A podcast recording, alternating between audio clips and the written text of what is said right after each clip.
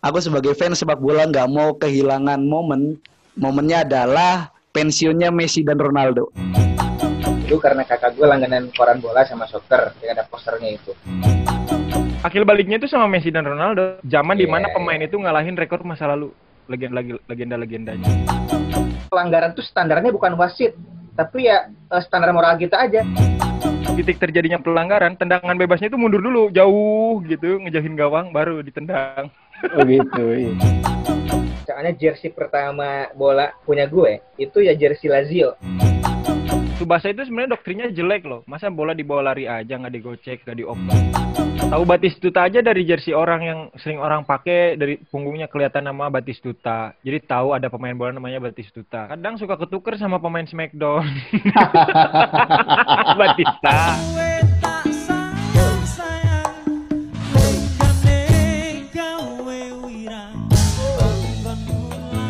Yo, selamat malam, selamat pagi, dan selamat siang kepada para pendengar yang berkenan mendengarkan eksperimen ini. Waduh, selamat datang di podcast Oragol bersama kami para fans sepak bola yang ya pengen nggak cuma nonton tapi pengen ngemengin bola juga. Ada saya Faris. Saya Fahri. Waduh, Saya Fikri. waduh. Kami tiga. dari Trisula. calon wali kota. ya, di episode Gimana gimana? Ris? percobaan ini guys. Ini sebenarnya aji mumpung aja nih kita apa namanya pengen bikin sesuatu ya pengennya ngonten gitu pengen pengen bikin sesuatu karena eh mikir lam- terlalu lama mikir temanya tema apa terus kita cari yang paling dekat aja sama yang kita senengin dan gak ada habis-habisnya gitu yaitu adalah sepak bola Wes. Kan gue punya istilah yang lebih ilmiah untuk aji mumpung. Merebut itu? momentum. Nah, menyambut Hey. momentum bener Eh, satu hal iya. yang apa namanya Sarjana beda dong bahasanya dong. Waduh siap. Eh, satu hal yang sebenarnya jadi fokus berpikir saya eh, selama apa nih persiapan kayak apa merencanakan rekaman ini tuh, aku tuh nggak mau meninggalkan satu momen akbar di dunia sepak bola modern ke depannya ini. Karena ke depannya aku sebagai fans sepak bola nggak mau kehilangan momen. Momennya adalah pensiunnya Messi dan Ronaldo. Di situ aku kayaknya wah kalau cuman masih cuman jadi penonton kayaknya ini deh. Kalian gimana? Kalian gimana? Ya benar, be- ya benar banget sih. Memang eh, generasi sekarang itu beruntung pernah lihat Messi dan Ronaldo. Beda sama generasi gue dulu pas waktu kecil ya. Gue tuh suka bola karena waktu itu nggak ada sosok sebesar mereka berdua. Ya, ya lingkungan aja. Dulu karena kakak gue langganan koran bola sama soccer, yang ada posternya itu. Lalu dekat rumah itu ada lapang bekas sawah, makanya kita manggilnya sawah. Nah, di sana suka ada tarkam tiap hari itu tiap hari tarkam. Dari sana nonton tuh asik tuh. Dari sana lah tubuh tubuh kecintaan terhadap bola tanpa ada eh, dua tugu bernama Messi dan Ronaldo. Kalau gue Oh. gitu dulu. Berarti zaman Mang Fikri nih, oh ya ini disclaimer ya, di sini yang paling tua ini eh bukan, paling senior, Wah. yang paling paling yang lebih dulu menonton sepak bola, yang lebih dulu ngerti gitu bola, main bola tuh kayak gimana ya. Ini Mang Fikri ini gitu. Iya. Itu Gua zaman berapa, Mang? Zaman tahun berapa itu? 2000 Ya ada awal lah. tahun 30-an itu kayaknya. Eh, karena 30 BTW kan Hijriah. Messi kan baru memperingati 15 tahunnya debut di Barcelona ya, tepat tanggal 16 Iya, iya. Oktober yang lalu gitu. Dia Iya. debut sebagai pemain sepak bola itu tahun 2004. Waktu itu saya kelas 3 SD. 2004. 2004 aku udah eh gue udah suka Milan. Sebelumnya kan sempat suka Lazio dulu pertama kali sebetulnya. oh, memang ini ya dunianya sangat apa? Apa namanya? Mainstreamnya waktu itu mainstreamnya sepak bola itu ya. Serie A. Iya. Heeh. Kalau ini Fahri nih gimana, Ri? Kalau saya itu suka bola dari kecil ya, tapi sebagai main gitu, pemain gitu.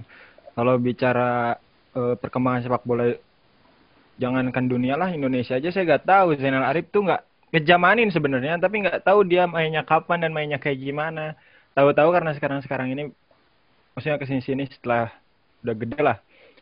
Nah ngomongin Messi sama Ronaldo eh, dua orang ini yang justru bikin saya jadi tertarik ngelihat sepak bola profesional tadinya kan kita cuma ngandelin main bola di lapangan dan lain-lain sebagainya nggak punya klub apa Klub. namanya Klub junjungan. klub junjungan, nggak punya eh, per- pemain junjungan dan perkembangan permainan kayak gimana kayak gimana nggak paham. Pasti yang lebih paham di antara nggak nggak di antara kita sih. Pasti lu sama Mas Fikri ya kayaknya nih kalau soal sepak bola dulu dulu. Makanya kalau kalau mau dibagi zaman eh yang paling full yang saya tahu itu secara histori ya zaman Messi Ronaldo waktu di Real Madrid Begitu. Tuh, kalau saya. Jadi gimana ya? Suka bola dari kecil tapi hanya sebagai main, pemain gitu. Disebut pemain pro juga enggak, cuman main aja gitu. Tahu aturannya, tahu bagaimana eh, eh, cara mainnya. Tapi kemudian waktu SMA apa SMP SMA mulai-mulai ada persaingan itu di antara dua- mereka berdua mulailah situ tertarik. Cuman ke sini sini setelah setelah setelah ngepoin sepak bola emang setuju sih sama Mas Fikri. Dulu dulu dengan saya bilang dulu itu bukan berarti saya ngejamanin ya atau mungkin enggak, enggak, enggak ini ya enggak enggak ngalamin euforianya. Tapi baru-baru sekarang baca ini eh, mereka ini kayaknya menurut gua hasil dari eh karena kalau kita lihat rekornya kayak selalu mecahin orang-orang di sejarahnya masing-masing ngerti gak? Kayak Iya, Messi itu. di di Barca ngalahin rekornya ma- apa namanya orang-orang yang bersejarah legenda-legenda Barca gitu. Iya. Mereka itu hasil dari ini aja apa namanya? Apa sih istilahnya Mas Faris kalau di ini? Mas Faris kayak tukang burjo. Maksudnya tuh kita harus lebih baik dari masa lalu gitu loh. Kayak gitu, ngerti gak? Eh, itu kayak hadis Nabi dong. Kayak Melam- hadis Nabi, betul, betul. Melampaui zaman. Melampaui zaman boleh Melampaui juga. zaman. gitu. Melampaui zaman. Dan Iya. dan beruntung Huru-hara. beruntung gak sih? Maksudnya ketika mulai eh, mulai akil baliknya di dunia sepak bola ini mulai akil balik gue ya. Akil baliknya itu sama Messi dan Ronaldo gitu, pas zaman Messi dan Ronaldo. Zaman Iya, di mana iya. pemain itu ngalahin rekor masa lalu legenda legenda legendanya gitu.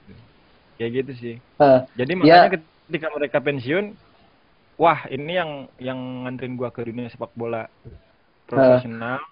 Nah, gue juga kayak kayak sama kayak Fari. Udah, udahlah gue gua ngomongnya gue aja ya. nggak nggak nyaman anjir ngomongnya pakai saya, aku karena nggak bisa Iya. lepas gitu ya. Gue juga kayaknya sama kayak Fari gitu. Lahir sebagai anak apa lahir dan besar sebagai bocah kampung gitu. Yang mana waktu itu ya mungkin lahir di Jakarta tapi kemudian apa Krismon ya jadi ngungsi gitu ke kampung gitu. Nah, kampung. Jadi besarnya di kampung dengan lingkungan kampung yang dengan waktu itu tuh nggak banyak fasilitas yang mengasihkan gitu untuk bermain bagi seorang anak-anak.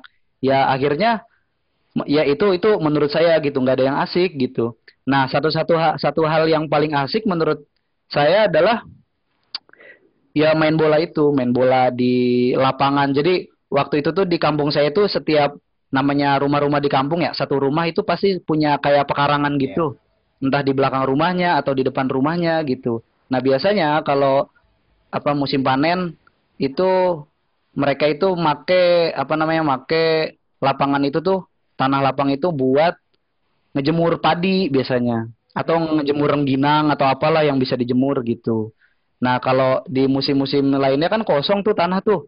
Nah itu biasanya buat kita main bola tiap sore gitu sampai ajan maghrib kadang-kadang sampai orang tua kita masing-masing nungguin gitu ngasih support kanan bos gitu. Ya berarti sama ya, jadi bekas be- bekas sawah kering dijadiin tempat main bola. Enggak, kalau Enggak, kalau saya di lapangan beda, beda? di lapangan gede loh, bukan Kalau- di sawah. Saya nggak pernah masa kecil di sawah itu. waduh. Eh, Enggak kalau masa kalau kecil lo di mana Singapura ya? Karena emang di depan SD ada lapangan gede, ada lapangan bola mi- punya Oh, militer. Jadinya ya kebiasaan Oh. main di situ. Kayaknya- Cuman regulasi dan lain sebagainya itu mulut ke mulut, gak pernah lihat apa namanya regulasi FIFA. iya emang nggak ada. kayaknya Subang ada. Subang Selatan pada waktu itu masih belum terpapar masif pembangunan ya. Jadi tanah lapang luas tuh masih banyak. Kalau di utara kan udah masif tuh. Jadi gini, kalau gue tuh dulu main bola, itu kan gak ada wasitnya nih. Jadi Hmm. eh, pelanggaran tuh standarnya bukan wasit, tapi ya eh, standar moral kita aja. Kalau itu misalkan terlalu keras, weh pelanggaran. Dan itu bukan terlalu bebas, tapi dijambul istilahnya ay, di kampung orang. Oh, Jambul teh bola kaluhurkeun. Hmm. Lu kaluhurkeun kan kayak perebutan di- itu tenang bebas. Wah wasit. Atau Jambul, pelanggaran, dijambul ya. pelanggaran.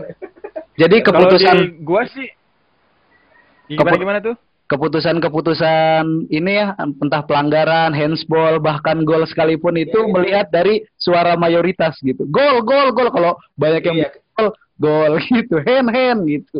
Iya. Gitulah pokoknya. Ya, apa kalau gol makan jelas ya ada ada gawangnya. Cuma kalau untuk pelanggaran itu ya kesepakatan spontan di lapangan. Lah kan kalau kalau gawangnya pakai sendal kan debatable juga akhirnya menentukan gol apa enggak. Oh, kalau aku gak ngalamin kalau aku gak ngalamin sendal. Ini pakai awi, awi itu bambu. Nah, Oh, bambu. Jaringnya Yang dibikin itu gawang dari ya. kain bekas sablon karena sawah itu dia dekat pabrik sablon. Bekasnya Oh. di jaring gitu. Oke. Iya. Ya pokoknya mah di ja- jambul emang ada juga sih kalau di gua. Ya kan jambu itu boleh ke atas ini. tuh. Jambul. Cuman jambul itu nggak semua pelanggaran loh. Pelanggaran yang dia sifatnya itu multitafsir. Jadi kalau perdebatan di lapangan bola antara anak-anak ini Deadlock. deadlock, nah itu ab- apa itu jambul. Tapi kalau misalkan Hmm. musyawarah mufakatnya itu pelanggaran, tanah bebas ya. mufakatnya sudah pelanggaran itu tendangan bebas dan tendangan bebasnya juga aneh kalau dia pelanggaran di depan gawang Ya. dia Iya. ada perdebatan lagi penalti atau tidak dan rata-rata tidak ter- tidak pernah terjadi penalti akhirnya dia Iya. dari titik pelanggaran itu titik terjadinya pelanggaran tendangan bebasnya itu mundur dulu jauh gitu ngejauhin gawang baru ditendang Oh gitu, iya. Mungkin jambul itu dalam sepak bola modern yang paling dekat tuh kayaknya tendangan fair play ya. tendangan fair play enggak deh kayaknya yang ya ya mungkin tendangan fair play ya yang dari wasit Yang- itu apa tuh namanya Oh yang dari wasit yang pun apa ditendang sembarang ke atas, eh apa, ke atas ke ke depan. Dilempar Kayaknya itu enggak. mendekati ya. Tapi tapi kayaknya mekanisme itu juga masih dipraktekin deh. Tapi aku aku nggak tahu detailnya kayak gimana. Tapi kayaknya pernah deh kayak misalkan terjadi kebingungan atau apa gitu, belum waktunya pergantian pemain, tapi udah terganti itu kan kayak sedikit menjeda permainan. Itu bolanya langsung diambil sama wasit terus dilempar ke atas gitu-gitu sih. Gitu nggak sih? Iya. Nggak tahu dah. kalau di sepak Kurang bola lebih kayaknya ya. beda-beda di tiap kampung ya. Tapi ya overall pokoknya gitu lah cerita gue eh, pertama suka bola, momen terindah. Meskipun nggak pernah ke stadion ya. Mang mun hayang ngomong ngomong nama ke aing atau urang mah teu nanaon, Mang. Iya siap. kita mulai mengkooptasi Iya. ya oke Cuma ke stadion belum pernah sih sama ke stadion. Soalnya aduh sian ribut nih, sian tawuran stadion. Sama saya juga bisa dihitung jari lah ke nonton langsung di kan banyak yang bilang ya kalau misalkan kamu tuh belum bener-bener paham sama bola kalau belum main di apa belum nonton di stadion. Stadion. Tapi kan ya gimana gitu. Satu ya tadi Wah, senob itu. eh, satu ya tadi takut saya mah kecing ya apa pengecut gitu nggak nggak mau cari masalah gitu. Kedua ya budget gitu mending mending nonton di TV saja gitu. Asik lah TV juga. Udah kayak Heeh. nonton dekat. Cuman kalau- bola. minjem sintesanya Nuran Wibisono di musik, dia wartawan musik. Katanya kenapa kok ada orang-orang yang suka dangdut pada pada usia dewasa yang yang suka eh, Guns N' Roses, hair metal, yang suka eh, jazz dan sebagainya itu kenapa sih terjadi kayak gitu misalnya? Kata Nuran. Menurut dia itu karena masa kecilnya udah terpapar gitu. Jadi misalkan Mas, eh, Mas Fikri nih waktu kecilnya punya paman atau punya kakak gitu yang dia itu suka dengerin lagu Guns N' Roses. Nah dia otomatis Mas Fikri bakal suka sama Guns N' Roses gitu. Iya benar benar. Hmm. Nah makanya di sepak bola juga kayaknya gitu. Sayangnya Iya. di keluarga gua tuh gak ada, gak ada itu yang yang yang yang gila bola. Iya. Benar-benar gak ada. Makanya dari kecil nggak paham Persib itu apa, eh, Manchester United itu apa. Di film Solin Soccer sering disebut MU, MU apa itu? Gua gak ngerti. Karena emang di keluarga gua nggak ada yang gila bola jadinya nggak terpapar lah gitu waktu kecil. Eh, dan gue yakin kalau ada bocah-bocah yang punya kakak misalnya kakak kamar kakaknya itu catnya hitam hitam merah hitam merah gitu ya. AC Milan dan wah pokoknya gila AC Milan. Gue yakin dia juga bakal suka suka AC Milan atau minimal dapat akses ke Liga Italia misalnya. Sehingga dia dia suka klub lainnya atau kayak gimana gitu. Menurut gue sih kayaknya sama deh ya di di itu Kalau gue juga sama, pengaruh lingkungan gitu. Di rumah kan gak ada yang senang bola gitu. Sebenarnya ya ayah kan saya dua bersaudara, saya anak pertama gitu. Ayah nggak terlalu terlalu suka amat gitu bola. Paling yang kalau nggak tinju ya bulu tangkis gitu. Nah tapi Tinju, karena bapak-bapak bener. iya, karena apa namanya? Karena di lingkungan gitu, di lingkungan itu apa-apa bola, main bola, main bola. Terus, nah yang menarik itu kak kalau gue nih setiap main bola gitu, setiap main bola selalu selalu ini ya nggak keren gitu kalau misalkan ya udah main main bola main bola aja tapi selalu pu- selalu punya apa ya selalu target kita bermain bola itu harus sampai orang-orang tuh ngasih kita julukan gitu loh ngasih kita julukan walaupun da- Sadis. nah, walaupun walaupun belum dikasih julukan paling nggak kita udah langsung ngaku-ngaku aja ngeklaim kalau kita tuh main sebagai siapa gitu gitu nah Iya, iya. eh, main sebagai siapa. Nah dulu tuh teman-teman tuh banyak tuh ada yang Carlos, Carlos, Roberto Carlos ada gitu. Terus nah, ada ya, itu Paul Oh. yang gue tahu itu tuh terus ada yang mentang-mentang dia berbadan tinggi dan berkulit lebam, Adebayor, Adebayor katanya. Ada ada yang bilang Sedrov, Sedrov. Lah saya terobsesi gitu untuk kayak gitu ya. Udah saya Batistuta, tendangan kiri kenceng kan. Tendangan kiri kenceng Batistuta gitu. Walaupun postur nggak tinggi-tinggi amat gitu. Tapi tendangan kenceng Batistuta. nyambung dari Batis Batistuta tuh kan ber, eh, dia kan anak 90-an kan nah ngomong-ngomong soal eh, sosok yang juga bikin gua jatuh cinta sama bola gitu kan. Kalau anak sekarang ada Messi sama Ronaldo kalau zaman dulu nih tadi kan gua udah bilang tuh kakak gua kan langganan peran bola. Gue ingat itu adalah majalah Liga Itali covernya itu Sinisa Mihailovic. Waktu itu dia pemain Lazio sekarang dia pelatih Bolonya pelatih Bolonya sekarang yang Pernah ngelatih. Milan juga kan, Mang?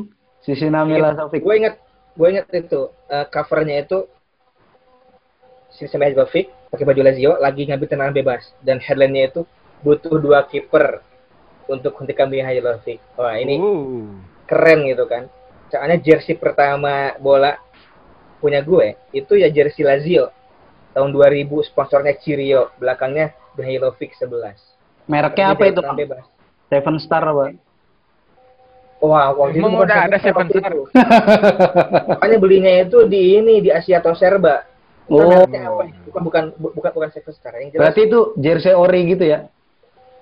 enggak, ini banget apa replika banget. Jersey yang buat anak itu loh, yang apa yang yang ada nomor punggungnya sama nama punggungnya. Oh, Biasanya kan Seven Star Seven Star udah udah kayak KW Thailand kan, udah nggak ada namanya kan di belakangnya.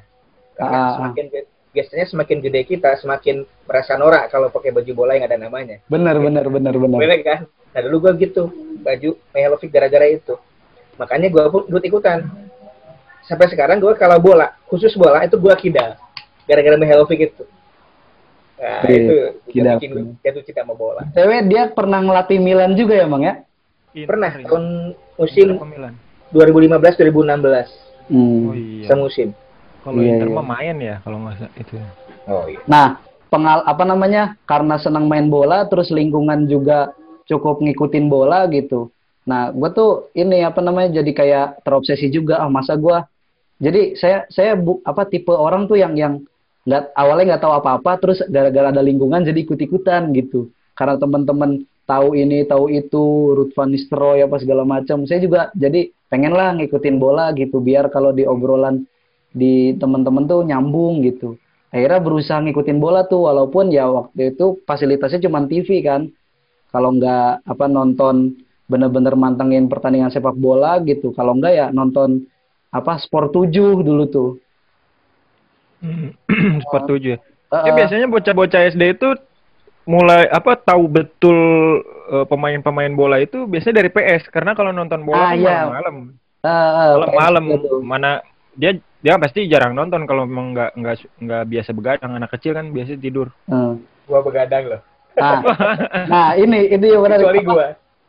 Enggak, gua, gua juga pernah pengalaman gitu gitu. Awalnya mungkin dari PS ya tahu nama-namanya gitu. Iya, Terus tahu nama-nama pas dari sekalinya nonton itu nontonnya itu ini apa namanya pas Argentina ngebantai eh Jerman ngebantai Argentina di Piala Dunia 2006 kalau nggak salah ya ngalahin Argentina pokoknya. Iya, empat. Nah, itu wah jadi kayak seneng banget gitu nonton bola tuh, Hmm. seru gitu. Terus akhirnya berusaha pengen nonton lagi. Cuman waktu itu kan pas Piala 2006 itu pas-pasan bulannya itu lagi zaman UAS ya, UAS SD. Wah, saya tuh mendapat Hmm. banyak pengekangan dan pembatasan gitu untuk mengakses televisi kalau udah musim-musim UAS gitu gitu.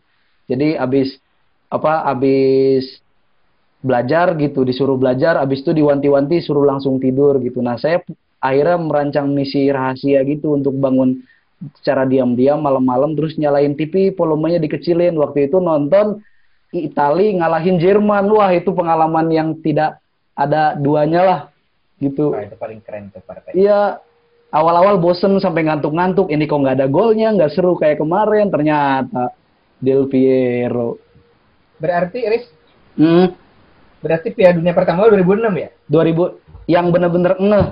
Sebenarnya sebenarnya pas 2002 itu kan ya kelas 1 SD lah. Ya nonton juga gitu, nonton apa diajak nonton. Kan kebetulan di rumah dulu kan kayak buka warung gitu kan.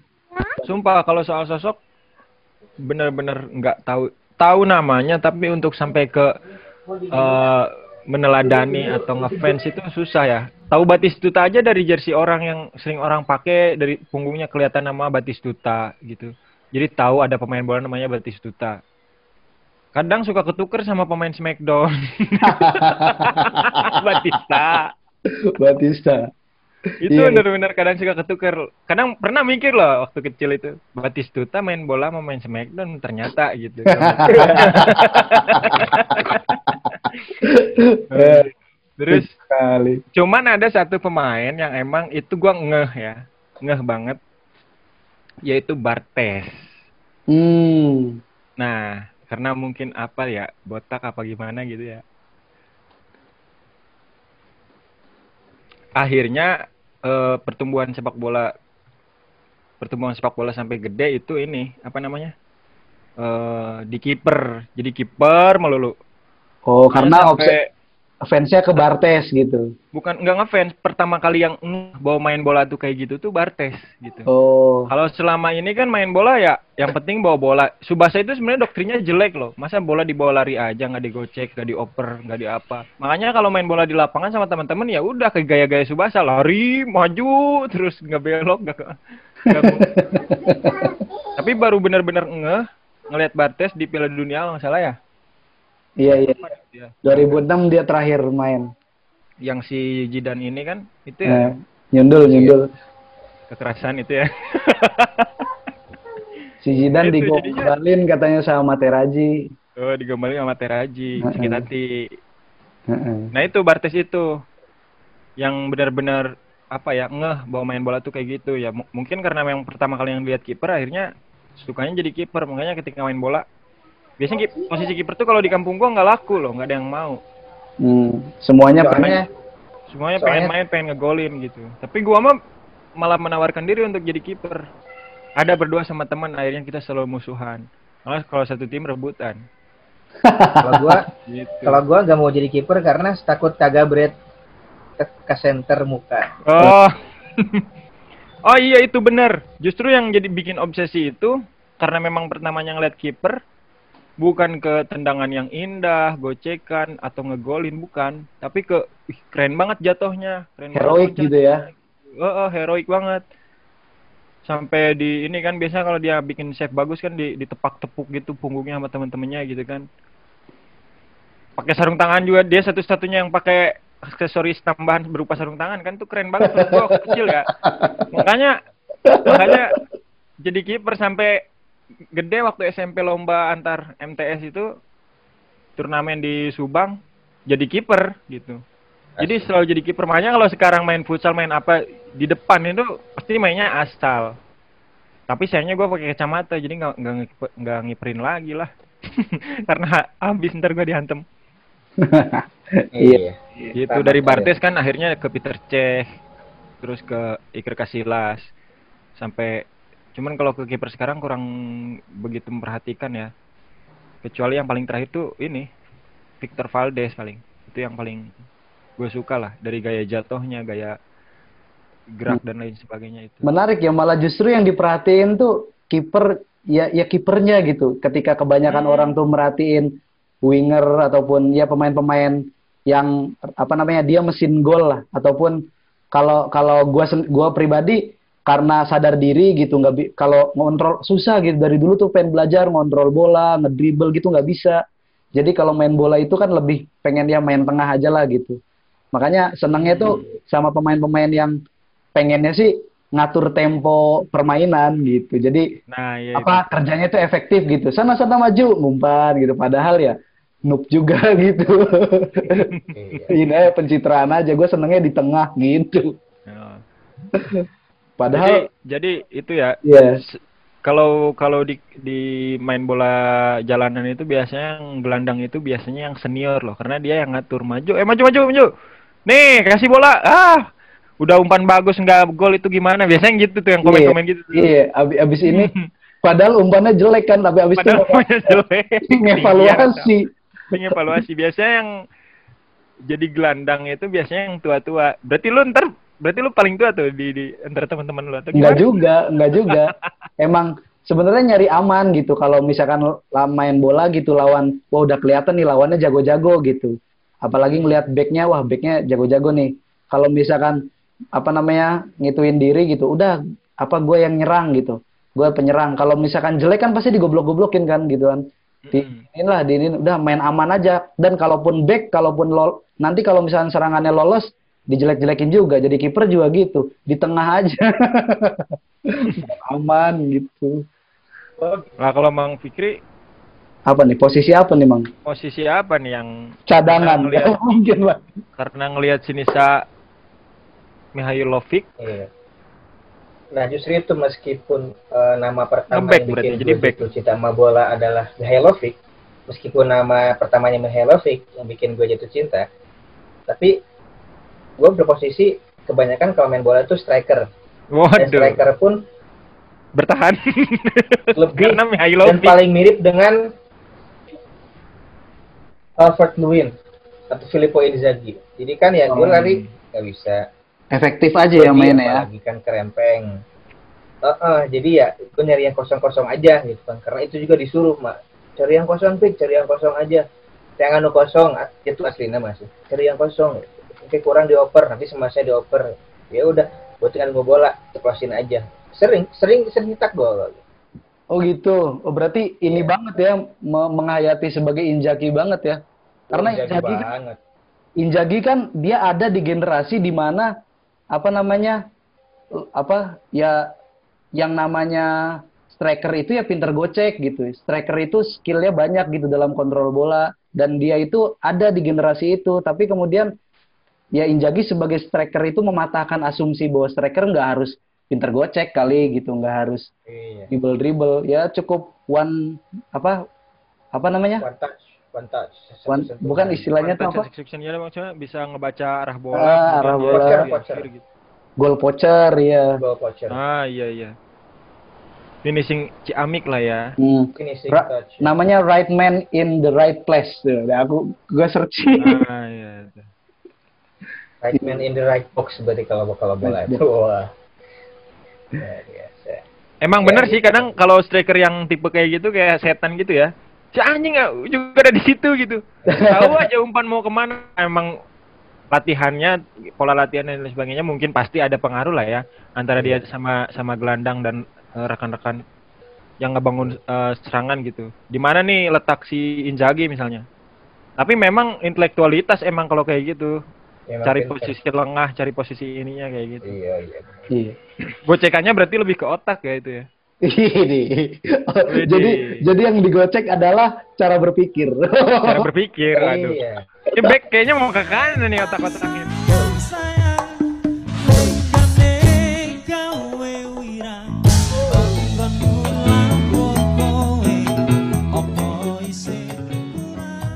Liga Champion udah mulai lagi nih Mang Pi, gimana nih Gue penasaran kok, gimana kok banyak hasil yang hasil yang biasanya gini, hasil tahun lalu Heeh. bagi bagi pengamat, penonton, fans ya. Gua nggak tahu kalau dari sudut pandang pelatih atau pemain pro. Cuman dari kita kita ini yang cuman menikmati. Biasanya jadi referensi ya nggak sih? Pasti kan ya musim lalu. Terus kemudian nanti di domestik masing-masing kayak gimana biasanya referensi. Tapi kok antara musim lalu sama musim sekarang di champion kok kayaknya hampir di luar dugaan gitu. Apakah si Covid ini berpengaruh atau gimana gitu? Atau menurut menurut gua kan nggak begitu ini ya paham soal analisis lah. Menurut gue sih ngaruh ya. Karena kan dengan adanya COVID, kompetisi musim lalu itu jadi mundur, ngaret. Memakan waktu yang seharusnya waktu itu dipakai oleh pre-season untuk mematangkan transfer pemain, untuk Ah, mematangkan biasanya eh, taktik baru, itu kan menyelaraskan kembali eh, permainan yang udah yang belum padu. Nah, waktu itu kan kepotong. Kemarin kan final champion aja September, beberapa liga berakhir Agustus akhir. Sedangkan September pertengahan harus mulai lagi. Nah, kayaknya sekarang tuh di awal-awal liga sama di awal liga champion termasuk itu belum kompak, belum menemukan formula yang pas untuk mengarungi satu musim ke depan. Apalagi pemain yang baru-baru kayak Chelsea. Makanya bisa jadi ngaruh Ri. Kenapa banyak hasil-hasil yang menurut lo nggak keduga? Bisa jadi ngaruh karena COVID, karena persiapan tim musim ini jadi kurang. Iya, menurut masuk akal sih kalau kata gua kan ini kan kita apa pas awal-awal ada pandemi itu kan sepak bola kan sempat libur ya di tengah musim gitu kan. Libur terus di apa namanya dilanjutin lagi sampai akhirnya musim berakhir terus apa jeda jedanya itu jeda musim apa akhir musim ke musim yang baru itu kan pendek banget. Makanya kan ada kayak gue baca di beberapa berita gitu ada tim yang cukup keteteran gitu kelelahan gitu. Apa namanya pre-seasonnya mepet gitu-gitu. Kayak kemarin misalkan apa Munchen yang kayaknya keren banget gitu apa nggak ya nggak terkalahkan lah dia dapat treble terus di musim pertamanya pertandingan awal-awal malah kalah kan sama Hoffenheim gitu ternyata gue ngiranya tuh anjir Munchen akhirnya kalah juga gitu sama Hoffenheim gitu ternyata banyak yang bilang ternyata bukan Hoffenheim yang main bagus karena Munchennya aja yang kelelahan gitu fisiknya pemain Munchennya kayak gitu ya gitulah Iya. Apalagi kan 3-4 hari yang lalu baru pada balik bela timnas di PNL. Kalau Wah, itu, Eropa ya. itu liga yang aduhai sebenarnya. Apalagi lintas benua kan Afrika Amerika itu lebih lelah lagi. Eh, terus banyak yang akhir apa di dikonfirmasi positif COVID lah ya kan kayak Ronaldo kayak Ronaldo sekarang gundul ya Iya. Itu sekarang jadi momok menakutkan selain cedera.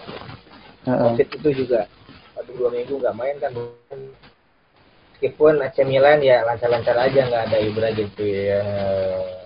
Eh peta peta peta permain apa peta permainan eh, termasuk yang apa ya namanya klub-klub yang dulu yang kalau kata Mang Fikri saya masih ingat punya gen juara gitu kan. Biasanya ini kan melanjutkan dari musim berapa musim eh, sebelumnya. Ini bakal berubah nggak nih gara-gara covid nih?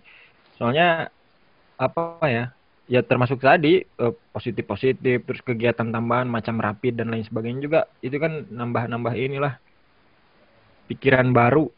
Petanya bakal bakal ngerubah total nggak?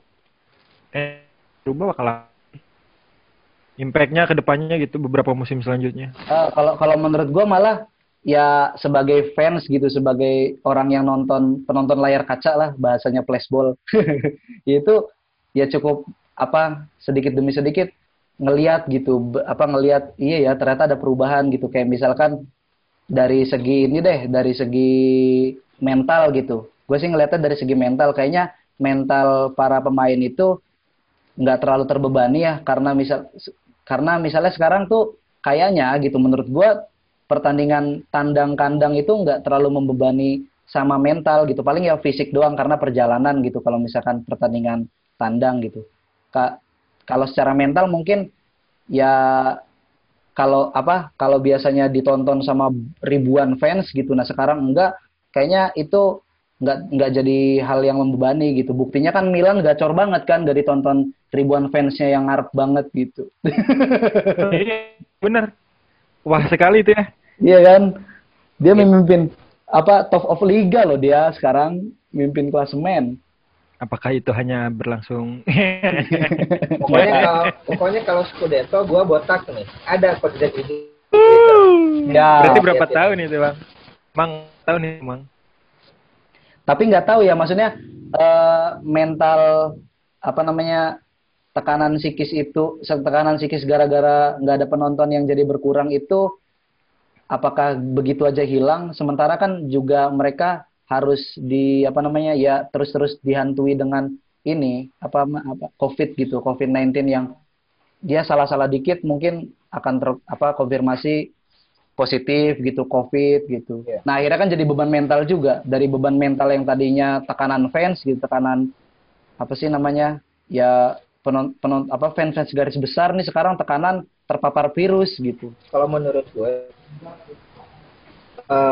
per- di UCL tahun ini itu nanti yang juara nggak bakal keluar dari tim-tim tadi yang Nah, DNA Itu- maksudnya ya oke. Iya, i- menurut gue sih gak bakal keluar dari itu. Kenapa? Karena di situasi dengan banyak tekanan seperti saat ini, ditambah tekanan pandemi itu, tim-tim tradisional, ya Bayern, Madrid, Barca, dan lain-lain, dan kawan-kawannya itu, dia punya kemampuan untuk lepas dari tekanan yang lebih yang lebih Hmm. hebat, yang lebih bagus daripada tim-tim kejutan. Coba sekarang gue tanya, ada tim kejutan yang bisa juara? Gak ada. Terakhir entah, entah kapan. Let's say katakanlah Inyo itu ya. eh, let's say itu. Tapi kita harus melihat oh, di 2003, 2002, 2001 dia di mana? Dia tuh langganan masuk Champions. Hmm. Dengan kata lain, sebagus-bagusnya Atalanta, gue nggak yakin Atalanta tetap juara apa bi- bi- bisa juara tahun ini. Karena dia baru baru dua kali main. Kemampuan dia lepas dari tekanan pun tidak sebagus tim-tim gede yang punya kedalaman skuad yang eh, lebih dalam dari Atalanta misalnya. Jadi kesimpulannya tetap persaingan Champions League tahun ini itu tidak akan keluar dari tradisional atau tim-tim yang udah punya DNA juara di Eropa. Ya Jadi- akan keluar Bayern. Mungkin Bayern, Mas pribadi sih jagoin Bayern lagi ya dari segi apa pun ya. Tapi entah nah, nanti ya Jadi Pak. gitu. Gimana Ri? eh eh, apa namanya cara bacanya nih ya kalau dipakai eh, pisau bedah yang sama meski sekarang ada covid meski meski sekarang ada ya kayak gini ya maksudnya tuh tim-tim tradisional bahasanya Mang Fikri ini bakal tetap kita maksudnya aspek aspek eksternalnya sepak bolanya ini nggak nggak ikut dibaca Mang atau gimana maksudnya kan ada juga ada juga kan pemain nggak semuanya eh, sama model kayak latihan akhirnya terpisah gitu gara-gara sempat positif atau kayak gimana. Atau tetap lagi hegemoni keuangan klub sumber daya klub berpengaruh juga. Artinya cara bacanya tetap sama kayak dulu-dulu gitu waktu nggak ada covid. Ya, Masuk kan mungkin- juga Paris tadi sempat sempat ngomongin soal psikis karena nggak ada penonton dan lain-lain gitu. Ya kalau gue kalau gue sih tetap sama.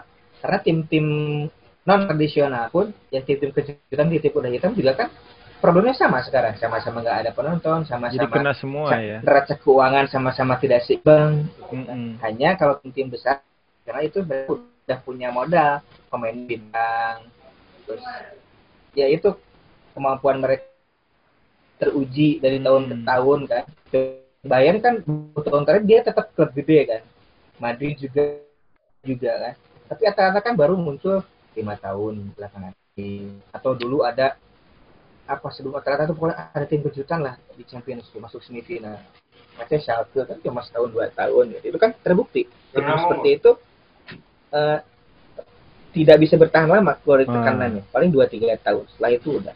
Bahkan PSG pun yang udah masuk berkali-kali masih masih seret ya sampai sekarang ya. iya, nunggu padahal duitnya Iya. Tapi sooner or later PSG, City itu pasti juara kok. Sooner or juara later. ya Udah artinya track kalau yang benar. kalau Iya. pakai sudut pandang tadi Ngomong-ngomong kalau kata kalau kata apa Mang Fikri itu Atlanta itu bagus, ya sih bagus kan mereka modalnya ini mungkin yuk bisa yuk gitu. Karena ya mungkin iya gitu. Modalnya gitu doang gitu. kayak Karena satu ya e-sport. ya mau dilihat apa enggak, mau mau dinafikan atau enggak gitu. Atalanta ya masih jadi tim, oke lah katakanlah kuda hitam gitu. Ya ma- secara materi bukan apa tim yang punya pemain yang lumayan berkualitas untuk kemudian disandingkan sama klub-klub yang lain gitu. Mungkin ya tra- secara tradisi pun nggak nggak juga gitu Atalanta. Tapi kan tetap bisa memberikan perlawanan. Tapi ya gitu gitu. Siapa yang menjagokan Atalanta hari ini? Ya. Contoh aja gini, kita kembali ke hasil ya. Atalanta kan semalam menang 4-0 kan lawan juara Denmark itu kan. Hmm. Tapi menurutku Atalanta itu menurut gue itu mainnya ter, ter- apa terlalu textbook. Dia bertahan man to man marking, ngawal satu-satu, bangun serangan ya kayak gitu. Tapi kalau itu sudah bisa dibaca, itu kan mentok juga. Bandingkan dengan Munchen misalkan. Munchen itu dia bisa masukin bola dengan cara apa pun. Mau bangun serangan dari belakang, Mu- Munchen tuh mainnya udah kayak robot kalau kata coach Justin itu. eh, bola mati. Bahkan setelah semuanya itu mis katakanlah bisa dibaca lawan dan bisa masuk ke pertahanan Munchen, masih ada Manuel Neuer, coy. Ya. Kayaknya ah, gitu lah, artinya tetap tim tradisional akan juara. Bayang Kayaknya- lagi kayaknya. Kayaknya back back sebagus apa pun itu pasti deg-degan ya kalau mereka itu berhasil dilewati gitu sama pemain lawan. Tapi mungkin deg- deg-degannya itu akan sedikit teratasi kalau di belakang dia tuh ada kiper yang keren gitu. Kayak misalkan Van Dijk nih berhasil di dribbling gitu. Wah, belakang gua ada Alisson ini. Tapi dia deg-degan mungkin wah anjir belakang gua Adrian. akhirnya mati-matian yang akhirnya bikin dia cedera sampai akhir musim. Iya kan? Berarti nggak akan kasusnya nggak akan mirip kayak ini ya, waktu zaman PS sengketa PSSI itu loh yang Johar Arifin sampai ada dua dua liga sampai dua klub siluman sampai sekarang kan akhirnya berubah besar itu peta poli- peta politik lagi persen sepak bola Indonesia ini lokal ini. Karena eh, di, sepak bola di luar negeri UEFA dan institusi lokal masing-masing juga klub-klub itu udah jauh lebih profesional dibanding di Indonesia. Oh, berarti Kepentingan- adaptasi iya, itu kepentingan- ya. sektoral itu udah nggak ada untuk kemudian eh, ada sebagian klub dan bikin liga misalkan kalau kalau kalau kalau ngacak ke Indonesia itu menurut gue sangat enggak kalau di Eropa.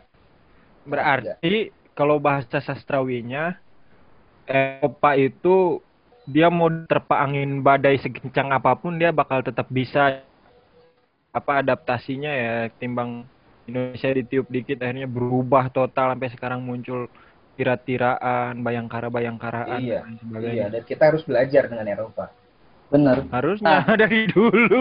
Nah, nah ngomong-ngomong soal ini nih, soal sepak bola Indonesia nih, ini ada apa? Gue baca di salah satu akun Instagram pengamat sepak bola ini ngasih apa namanya konten informasi bahwa Sintayong itu memohon kepada kepolisian untuk segera memberi izin kepada PSSI dan ya penyelenggara Liga 1 untuk liga segera dilanjutkan gitu. Karena ya menurut dia ujung dari timnas itu adalah ya kompetisi domestik gitu. Gimana saya mau mantau pemain-pemain yang berkualitas, menciptakan apa timnas yang bagus juga kalau misalkan eh, ya kompetisinya nggak ada gitu, pemain pun nggak punya adrenalin apa nggak punya adrenalin, nggak punya semangat berkompetisi gitu. Kalau misalkan kompetisinya nggak ada gitu, cuman dilihat dari talenta-talenta mah kalau nggak terasa ya sama aja gitu. Nah itu gimana menurut kalian tuh? Sampai pelatih timnas akhirnya galau. Gimana sih? udah mulai lah maksudnya udah mulai mikir taktik udah mulai ini sedangkan nih kita masih ah belum lagi ditambah itu lagi pemain-pemain yang malah bergeser jadi seorang crazy rich ngasih mobil ke pacarnya dan lain sebagainya itu. Udah benar-benar dijauhin dari sepak bola. Maksudnya tuh kayak ini tetangga udah mulai bos. Masa kita nggak mulai mulai gitu? Iya. emang nggak ada cara lain gitu untuk untuk ngehidupinnya mungkin kayak gitu Sintayong itu. Mungkin yang Maksudnya ada kalau- di pikiran Sintayong ya kalau kalau what if what ifan nih mungkin anjing gitu nih mau dilatih sama Carlo Ancelotti Pep Guardiola juga kalau kondisinya kayak gini mah susah gitu maksudnya kan kita kan nggak tahu ya ya ya ya ini inilah ap- apa namanya refleksi lah gitu. Kan terlalu berbangga sama latar belakang sama prestasi yang yang yang diglorifikasi tuh itu ituan terus gitu. Padahal di balik itu kan nggak ada yang instan gitu selalu ada proses gitu. Walaupun Sintayong apa rekam jejaknya pernah bawa timnas Korea apa namanya di Piala Dunia 2018 terus bisa mengimbangi permainan Jerman bahkan mengalahkannya gitu kan nggak jadi jaminan juga gitu ya ben, ya kalaupun sekalipun Pep Guardiola Jose Mourinho gitu yang jadi pelatih timnas ya nggak jamin juga ya bener nggak Betul. Betul. Kalau Kalau jaminan prestasi, kalau jaminan prestasi apalagi dari apalagi waktu yang pendek itu memang enggak ris Ri. tapi kalau jaminannya eh, menanamkan dasar bermain sepak bola yang bagus katakanlah membentuk filosofi atau karakter katakanlah menurutku itu bisa bisa bisa menjadi jaminan asal pelatih itu Sinteyong atau Guardiola atau siapa pun dia dikasih kontrak yang panjang Jangka panjang gitu ya. iya panjang 8 tahun atau dua kali empat tahun untuk menanamkan dasar itu. Let's say kalaupun dia setelah apa masa baktinya habis, dasar itu jangan dipugar kembali gitu. Paling Oh. jaminannya itu. Kalau jaminan prestasi sangat nggak bisa, itu proses. Jerman pun butuh eh, 14 tahun pas ke Euro 2000 untuk berprestasi. Tapi kalau aku nanya nih, Mang, bukannya gaya bermain itu justru ya gaya bermain kan diperagakan sama pemain-pemainnya nih. Itu justru dihasilkan dari kompetisi ya. Misalkan kan kita ngelihat Liga Italia sama Liga Spanyol pasti gaya bermain masing-masing klubnya beda-beda. Yang akhirnya ujungnya pada timnas gitu yang punya karakter tersendiri. Nggak lantas dari atas ke bawah kan? Apa gimana sih? Menurut gue sih, ya itu ada benarnya. Ada benarnya juga. Tapi sepak bola Indonesia itu, Indonesian Way itu seperti apa? Meskipun dulu kan pernah ada dokumen berjudul Indonesian Way kan 2008 baru- atau berapa gitu kan. Ingin membentuk karakter sepak bola Indonesia seperti hanya Spanyol, kita ka Itali punya kata Nacio. Tapi kan itu juga eh, konkretnya kan belum jelas juga seperti apa Indonesian Way itu. Harusnya isi gitu. Indonesian Way gitu kan. Dia diadopsi oleh klub-klub. Efeknya ke timnas juga pakai cara main seperti itu. Iya ya. Hmm. Tapi itu ya ya ya program investa harus harus ya harus rela berinvestasi yang jangkanya panjang dan nggak bisa panjang. dan nggak bisa Iya. pakai target eksak gitu kan. Hmm. Karena kan yang namanya proses kan kita nggak tahu di tengah di tengah jalan kayak gimana ya. Kayak gini nih misalkan apa niat baik timnas Indonesia waktu itu ngontrak Luis Mia kan kan sebenarnya itu kan pengennya jangka panjang Aduh. ya kan Luis Mia pengennya kan jangka panjang gitu kan bukan cuma Asian Game doang gitu kan tapi kan di tengah jalan ternyata ada A B C D yang akhirnya ya Luis Mia nggak bisa perpanjang kontrak diganti juga gitu kan padahal kan udah udah menurutku keren gak sih atau atau kita digiring sama media aja per- apa timnas Indonesia di bawah Luis Mia itu keren tapi menurutku keren gitu mainnya sabar Keren, keren, emang keren, emang keren. Iya. Ada patternnya ber- ber- bermain kita. itu. Bakal keren lah gitu ya, bakal keren lah. Cuman kalahnya pun kalah terhormat politisi kan yang gak ngerti yang betul. Iya. Cuman kan pimpinan-pimpinan federasi kita kan bukan bukan orang bola, jadinya taunya menang kalah aja Iya. gitu. itu semua orang tahu lah, nggak usah jadi seorang analis pasti tahu masalah itu. Mungkin gini juga, Rizri. Eh, penunjukan pelatih hebat seperti Sintayong, Luis Milla untuk pelatih timnas itu bisa jadi jalan tengah atau win-win solution. Karena kan kalau kita mau bangun dari kompetisi seperti tesis lo tadi, Riz, Ah, waktunya mungkin 30-40 tahun. Nah, sedangkan instan juga nggak bisa. Nah, makanya jalan tengahnya, ya udah eh, filosofinya dimulai dari timnas. Dimulai langkah teknisnya dengan mengkontrak pelatih yang punya pengalaman bermain bagus dan prestasi bagus. Gitu. Seenggaknya kan ini bisa memangkas eh, kalau kita mulai mau dari kompetisi yang makan waktu 30-40 tahun. Mungkin kalau dari timnas bisalah 10-15 tahun. Mungkin itu ya da- dasar pemikirannya. Ya make sense juga sih kalau kalau kayak gitu. Iya, aku aku sebenarnya fan, sebagai fans timnas itu nggak berharap banyak sama timnas itu, apalagi kompetisi apa apalagi sepak bola Indonesia. Yang penting kalau kalah kalahnya jangan jangan malu-maluin. Maksudnya malu-maluin tuh ya kalah ka- kayak kalah pas lawan Bahrain tuh nggak yang di Asian Games tuh loh. Kalah tapi bangga gitu. Ah, itu. Kalah tapi bangga gitu. Gitulah. Tapi kok gak, tapi kok gue gak pernah bangga ya Indonesia kalah. Apa gue kurang Pancasilais tuh? Masalahnya sih gini, apa namanya? Series force yang yang dimiliki sepak bola Indonesia harusnya bisa minimal juara berkali-kali lah. Maksudnya nggak kurang kan? Eh, euforia udah punya dari supporter, ngarisin Inggris banget. Italia, tapi yang nggak bisa ngatur resource-nya gitu loh. Jadi head to head-nya tuh gua nggak bisa eh permainan ke permainan ngerti gak kayak macam nge- ngebandingin eh, MU sama Liverpool dilihat dari eh, masing-masing mainan eh, struktur hanya dari pelatih dari pemain dari eh, segala macamnya. Tapi kalau udah bicara negara itu lihat dari negaranya itu sendiri dari liga domestiknya kayak gimana dari Iya. apa namanya eh resource keuangan federasinya kayak gimana. Menurut Mas Fikri sama Luris Indonesia ini emang kurang duit apa untuk untuk ini ngemajuin Kurang menurut gua satu kata kurang disiplin. Kuncinya disiplin sih kayaknya. Iya nggak sih? Iya. Coba lihat Thailand tuh yang yang yang dipegang pelatihnya itu itu aja waktu itu ya sampai juara katanya di setiap hari Sabtu Minggu latihan terus nggak ada kompetisi apa pun juga tetap latihan pelatihnya itu terus bukan pelatih yang Eropaan dia orang lokal gitu waktu dulu Malaysia ngalahin Indonesia aja di AFF zaman Gonzales juga orang dalam negeri ininya pelatihnya Raja Gue Raja nambahin Kuda. Faris. Gue nambahin Faris. Sepakat kurang disiplin dan gue tambahin kurang sabar.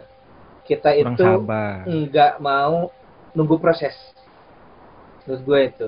Atau jangan-jangan tekanan disinggung. fansnya juga ya? ya, ya fans juga harus harus mau belajar dong harusnya dong. Tadi udah disinggung sama Fahri, kita itu berorientasi hasil. Iya, kita itu ingin hasil instan satu dua tahun. Begitupun dalam pertandingan kan, pokoknya hasilnya harus segini harus segini. Ya nggak tahu ya. Intinya kesimpulannya segitu. Kita nggak apa nggak bisa menghargai proses. Kesimpulannya dari gue sih satu untuk timnas pertahanin Sinteyong gitu kan dalam jangka waktu yang lama, biarkan dia meletakkan eh, fondasi yang kuat yang udah terbukti dia pakai di Korea Selatan. Entah jadinya seperti apa, pokoknya kasih kesempatan dia lebih lama gitu aja. Lalu kedua, sambil lalu dibenahi itu kompetisinya, bukan biar reguler, eh, biar reguler. Oh, udah gitu sebenarnya. Eh, eh. nanti ini apa namanya?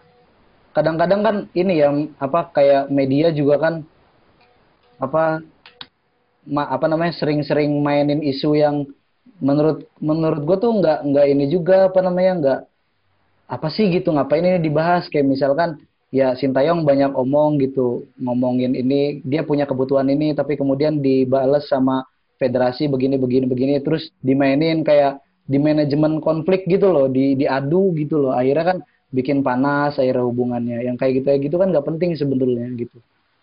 Kayak gitu kayak gitu. Terus Ya, Kayak- PSSI fokus aja harusnya nggak usah ditanggepin. Gitu. Oh, oh, kayak misalkan ada pemain gitu, takutnya gitu, takutnya ada pemain yang nggak terima di, dilatih sama orang asing tiba-tiba ngejelek-jelekin. Kan apa namanya cara orang berkomunikasi kan beda-beda. Takutnya nih cara ngomongnya jelek komunikasinya jelek terus tersinggung gitu. Orang Indonesia kan sering banget ya panas sama hal-hal yang nggak substansial kayak gitu kayak gitu. Selalu ada risiko tapi ya harus harus harus, harus, harus, harus kalau gue jadi ketua PSSI terserah gue kasih kontrak buat Sinteyong gue kan gak punya kewajiban untuk me- apa menyenangkan semua orang kan nah, gitu. Iya iya.